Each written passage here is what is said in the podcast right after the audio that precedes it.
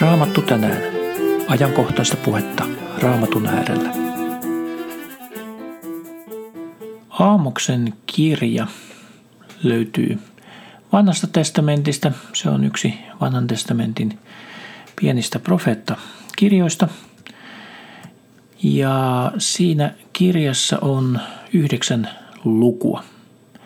Aamos oli lammaspaimen tekoasta – hän oli myös viikunnan kasvattaja eteläisestä Juudan valtakunnasta.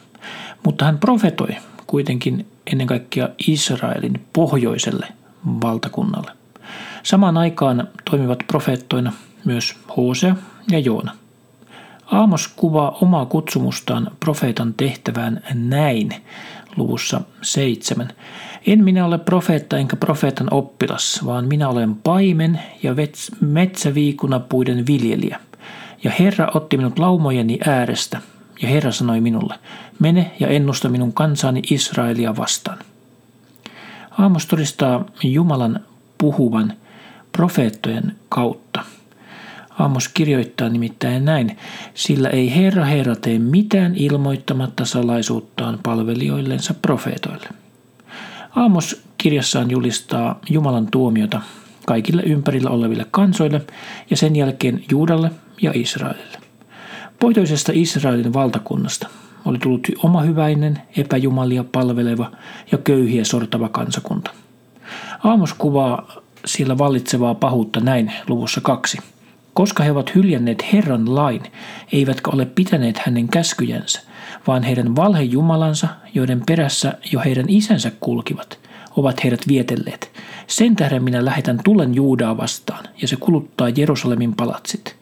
Näin sanoi Herra, Israelin kolmen rikoksen, neljän rikoksen tähden minun päätökseni on peruuttamaton. Sillä he myyvät hurskaan rahasta ja köyhän kenkäparista, polkevat maahan tomuun vaivaisen pään ja vääntävät mutkaiseksi nöyrien tien. Aamos käyttää hyvin värikästä ja rikasta kieltä. Näin hän kuvaa tuolloista kansan huoletonta elämää. Voi teitä, jotka lykkäätte kauas pahan päivän, mutta vedätte luoksenne väkivallan, valtaistuimelle istumaan, jotka makaatte norsun luu sohvilla ja venytte leposijoillanne, syötte karitsoita laumasta ja vasikoita navetasta, jotka sepustatte lauluja harpulla säestäen ja sommittelette soittimia kuin mikäkin David, jotka juotte viiniä maljoista ja voitelette itsenne parhaalla öljyllä, mutta ette murehdi Joosefin sortumista.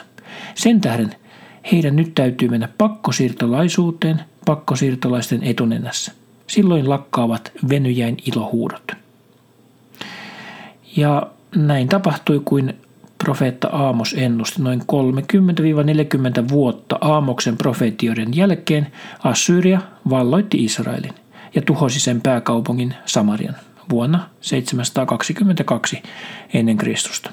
Aamoksen profetiat siis toteutuivat. Aamossa ei useita näkyjä Jumalan lähettämästä tuomiosta kansalle. Näiden eri näkyjen ja niiden sisältämien vertauskuvien avulla Aamos julisti kansalle parannuksen sanomaansa. Tärkeimmät viisi näistä aamuksen näkemistä näyistä on mielestäni näky heinäsirkoista, näky tulesta, näky luotilangasta, näky korillisesta loppukesän hedelmiä ja vielä viidentenä Aamos näki Herran seisomassa alttarin ääressä. Nämä kaikki löytyvät luvuista 7, 8 ja 9. Aamos profetoi noin vuosina 760-750 ennen Kristusta. Ja tuolloin Israelin kuninkaana oli Jerobeam toinen ja Juudan kuninkaana oli Ussia, toiselta nimeltään Asaria.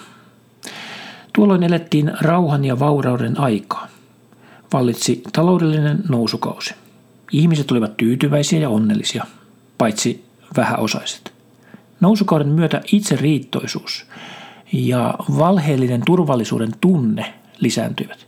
Vauraus johti turmelukseen ja tuhoon. Israelin pääkaupungin Samarian menestyneistä asukkaista oli tullut ahneita ja epäoikeudenmukaisia.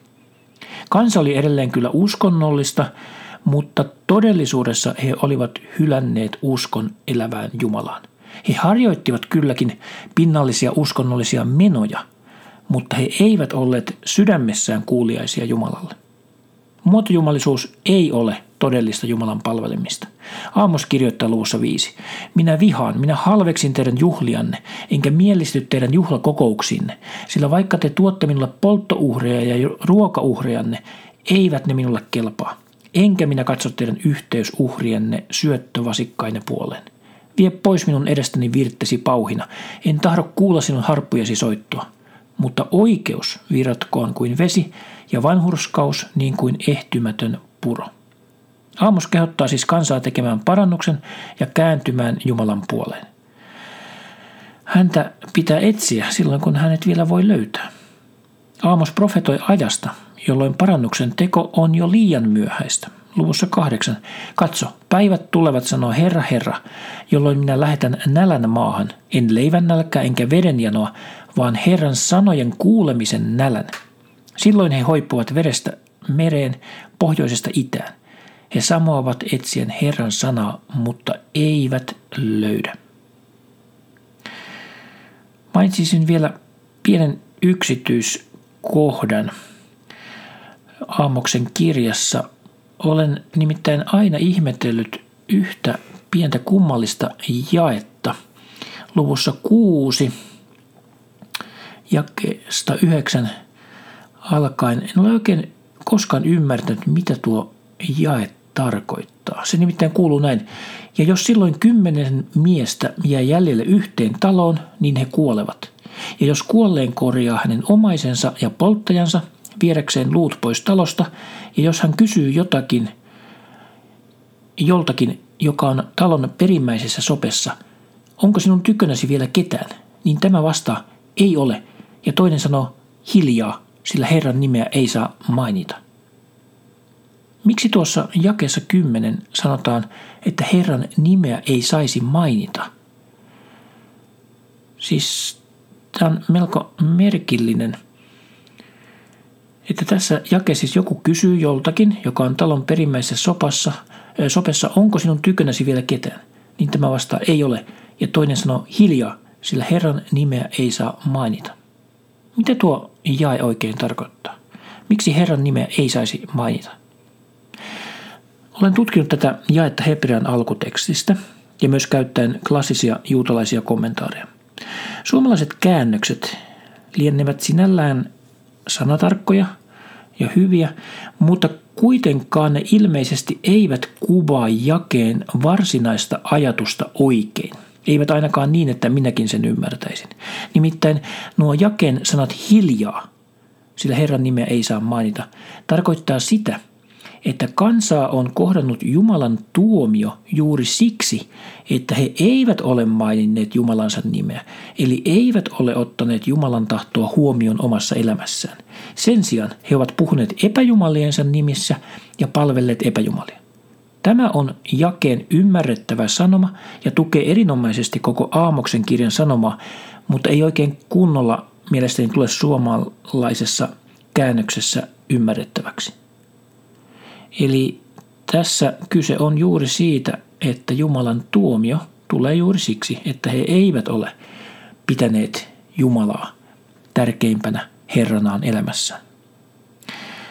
Aamuksen kirja päättyy toivorikkaaseen näkyyn Jumalan tulevasta pelastuksesta.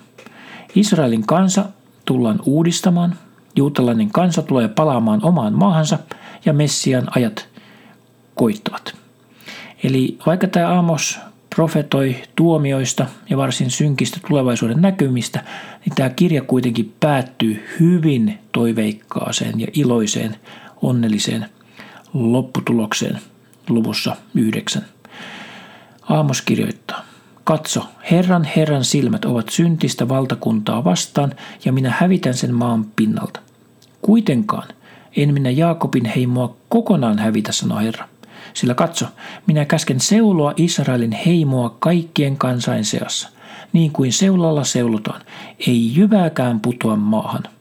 Miekkaan kuolevat kaikki minun kansani syntiset, jotka sanovat ei saavuta, ei kohtaa meitä onnettomuus.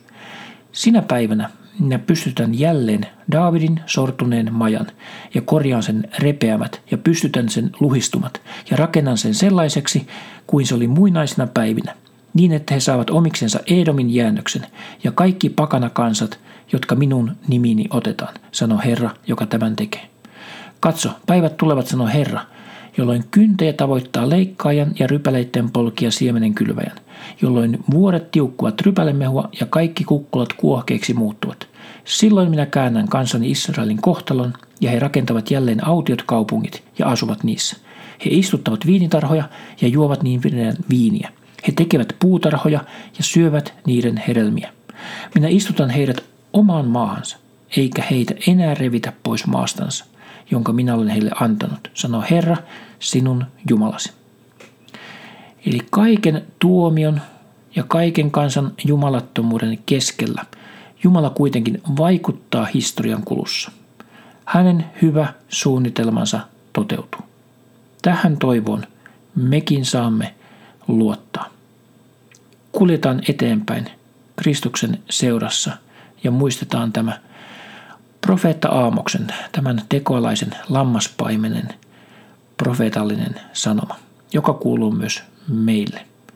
Herra on historian hallitsija. Hän pitää sinusta huolen. Siunosta päivääsi.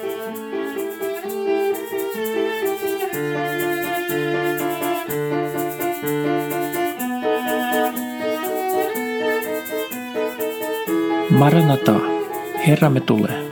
Herran Jeesuksen Kristuksen armo olkoon teidän kaikkien kanssa.